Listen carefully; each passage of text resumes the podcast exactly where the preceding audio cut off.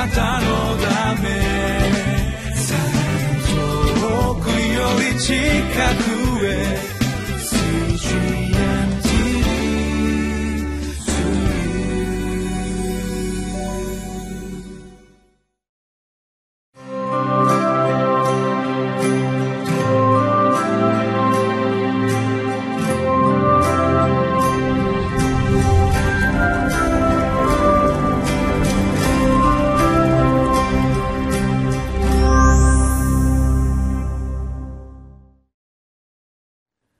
CGNTV」をご覧の皆様こんにちは、えー本日のリビングライフひばりが丘バイブルチャーチの野田勝利が皆様と共に黙想を導かせていただきたいと思います、えー本日は信玄の30章1節から14節を通して生涯にわたる祈りの課題謙遜と満足というテーマで共に御言葉を味わってまいりたいと思います。この箇所を読みながら私は大学生の時に聞いた一つのメッセージを思い出しました。え万代英二先生という素晴らしい私にとってもこの恩師である僕先生が語ってくださった若者たちに語られた伝道集会でのメッセージがありました。それは満腹感と満足感というタイトルのメッセージでした。満腹感というのは私たちが欲望を満たした時に得られる感覚であります。お腹が空いた時に、えー何でも食べたいものをたくさん食べた時にお腹が膨れます。満腹感がやっていきます。それ以外にも私たちの欲望を満たしたことで得られる楽しかった気持ちよかった面白かった。そのような満腹感というものは時間が経てば必ず消えていきまた新たな空腹感がやってくるわけでありますがでも万代先生は語られました神様がくださる満足感というものは消えることがない。私たちの生涯の中でいつも喜びがあふれ感謝があふれまた生きがいを感じられる。神様がくださる満足感を求めて生きようではないか。そのように語ってくださったメッセージを昨日のことのように思い起こしたのであります。今日皆さんの心の中には、神様からの満足感があるでしょうか？それとも満腹感を求めておられるでしょうか？そのあたりのことを考えながら共に御言葉をお読みしていきたいと思います。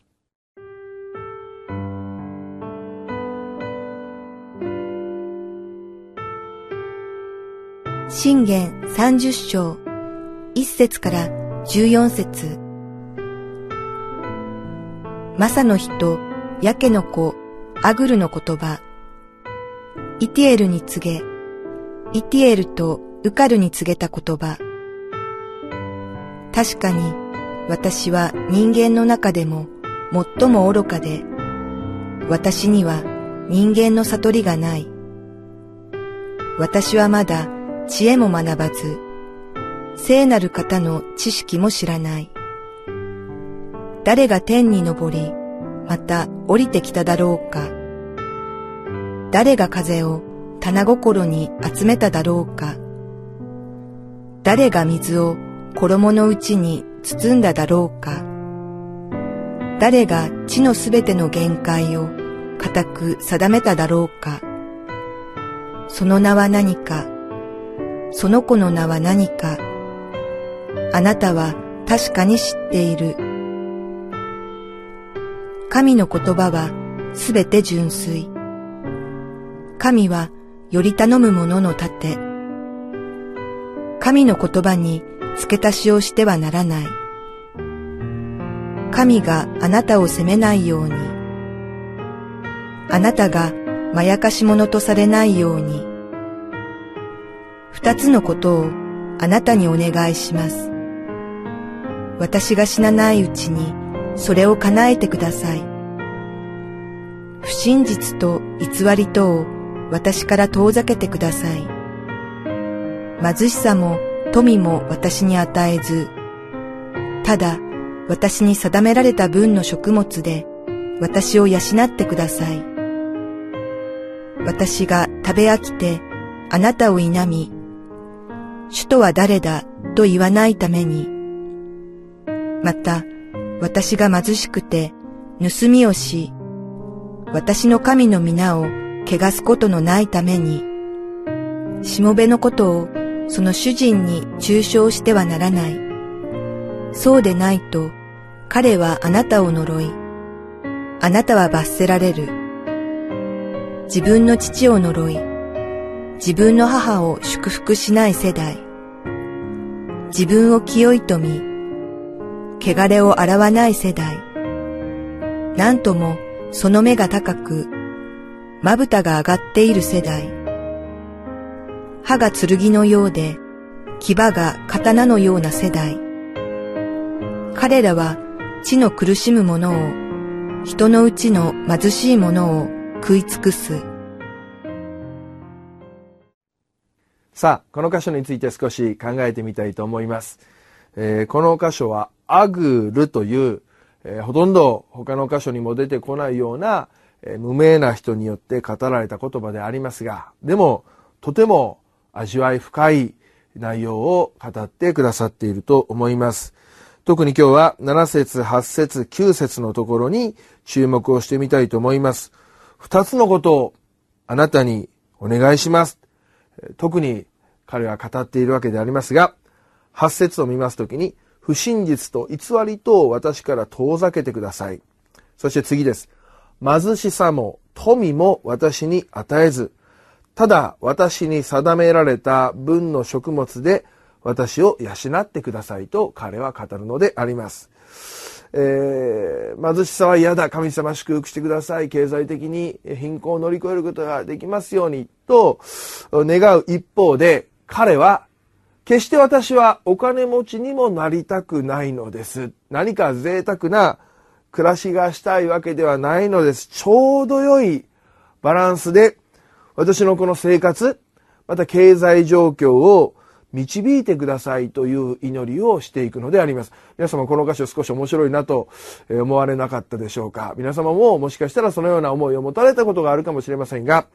次9節を見ますときに彼がそのようなことを願った理由が出てまいります。9節私が食べ飽きてあなたを否み、主とは誰だと言わないために、これはまず彼が富を願わない、金持ちになることを願わない理由というものが、ここに述べられています。一言で言うならば、お金持ちになったことで私が高ぶらないように、高慢にならないように、そしてせっかく豊かなものが与えられているにもかかわらず、それに飽きてしまって、神様に対して何か文句を言う。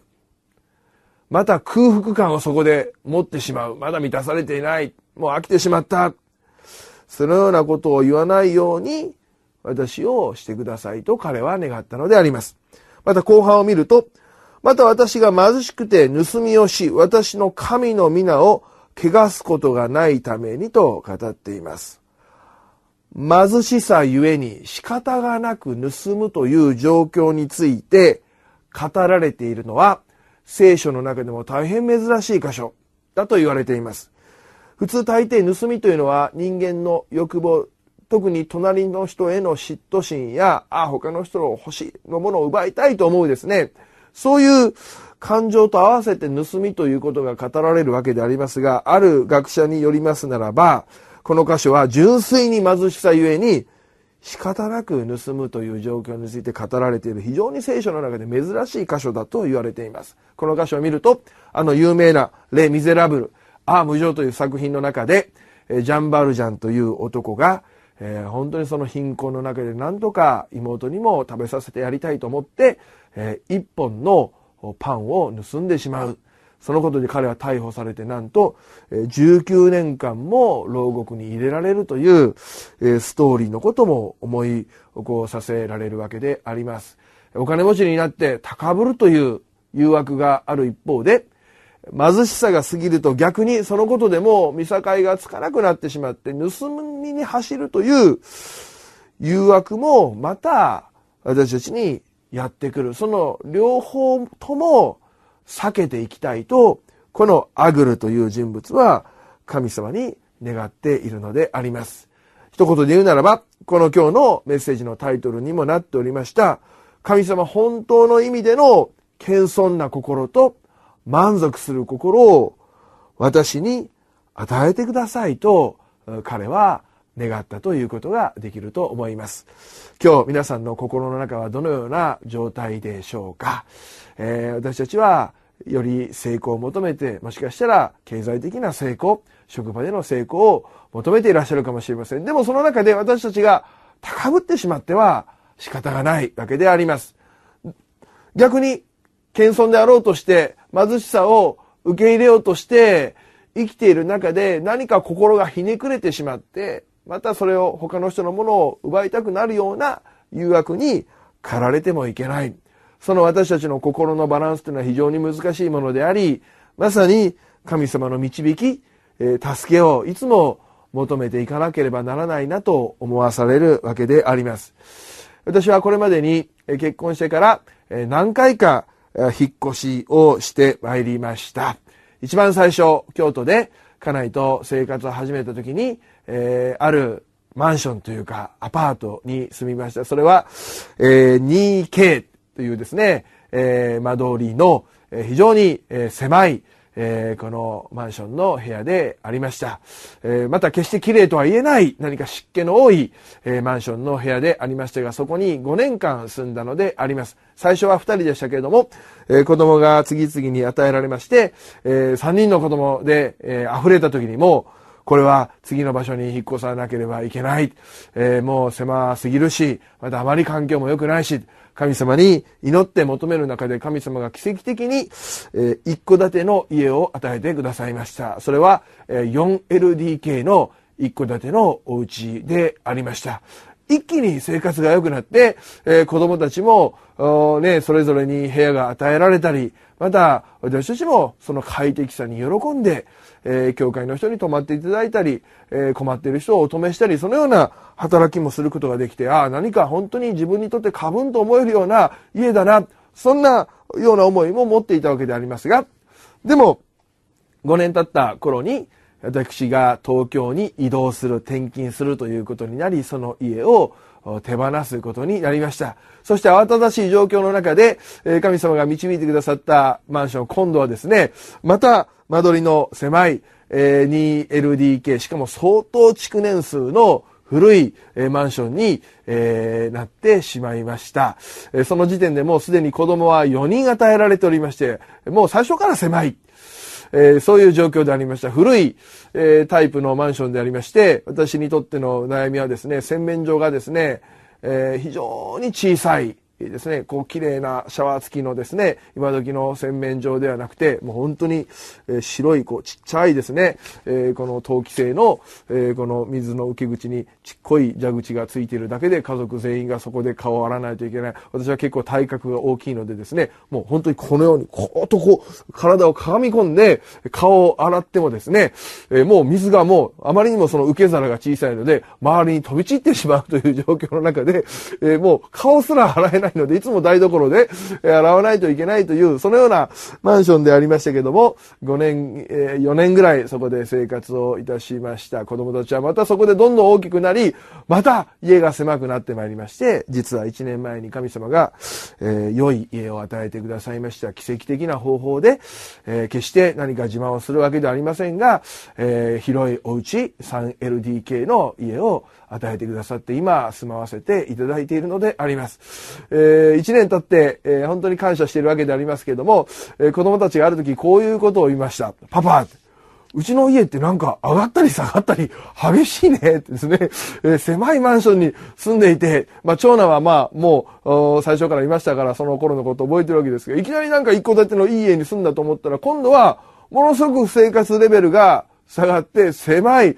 えー、マンションになってしまって、で、しばらくしたら今度はまたいい家が与えられてということで、いや、うちのはなんか浮き沈みが激しいな、まあ、えー、大きい長のはそのような考えを持ったようでありまして、まあ、私はですね、まあ、まあ、牧師の家だからそういうこともあるよね、なんていうことを言いながら話していたわけでありますが、でもその中で本当に子供たちについても感謝したことは、決して彼らが何か不満や、そのことに対する腹立たしい気持ちを持っていなくて、むしろ神様の導きというものを感謝して、また生活の環境の変化も含めて楽しんで受け止めているということを私は神様に本当に感謝しました。特に一番下の子供なのか、などはですね、えー、せっかくいいお家が与えられたにもかかわらず前のマンションが良かったなんてこう言われるとですね、私なんかどこがとこう思うわけでありますが、でも神様が与えてくださった状況、貧しい状況もあるし、少しゆとりのある状況もある。でもそのどちらの状況においても神様に感謝しながら、それぞれの状況を楽しみ、また満足しているということを子供たちなりに掴んでくれているとしたらそれは大きな祝福ではないのかなということを、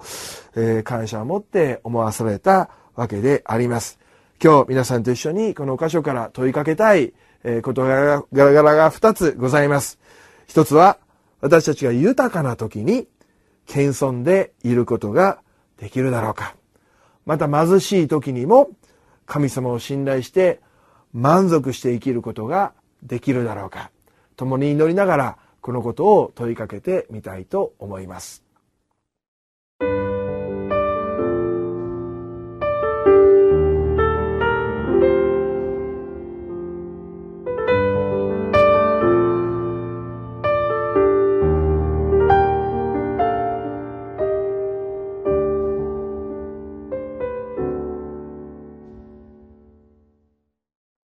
さあ、この目想をまとめていきたいと思います。今、皆さんと共に見ました2つの問いかけ、どのように受け止められたでしょうか。また皆さんが今置かれている状況は、今私はどちらかというと少し不遇の、えー、この貧しさも覚えるような状況だと思われたでしょうか。それとも今、感謝のことに私は、え、満ち足りたいろんなものが与えられている良い状況だと思われたでしょうか。それは皆さんご自身がえー、この心の中で考えてみていただきたいのであります。また、そこでの私たちの心の状況。人によっては、豊かな時に謙遜であることの方が私には難しい。また貧しい時に満足することが私にとってはチャレンジだ。それぞれの課題というものがあると思いますが、このメッセージのタイトルにもあったように私たちクリスチャンがこれは生涯をかけて求めていかなければならない祈りの課題であり人生のテーマであるということを覚えていきたいと思います。今ご一緒に心合わせてお祈りをしたいと思います。愛する神様今日の御言葉の箇所を心からありがとうございます。せっかく神様が私たちに与えてくださっている富や環境また時に試練に合わせられることもありますがでも、どちらの状況においても、私たちが神様の皆を汚すことがないように、私たちの心の中にへり下った謙遜な思い、またいかなる環境においても神様を見上げて感謝し、満足して生きる思いを与えてくださいますように、あなたの導きを求めます。主イエス・キリストの皆によってお祈りをいたします。アーメン。